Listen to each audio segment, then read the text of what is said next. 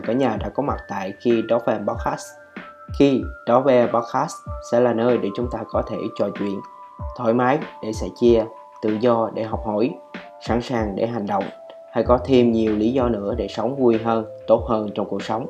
Hãy cùng mình viết nên hành trình trong khi đó về podcast bạn nhé.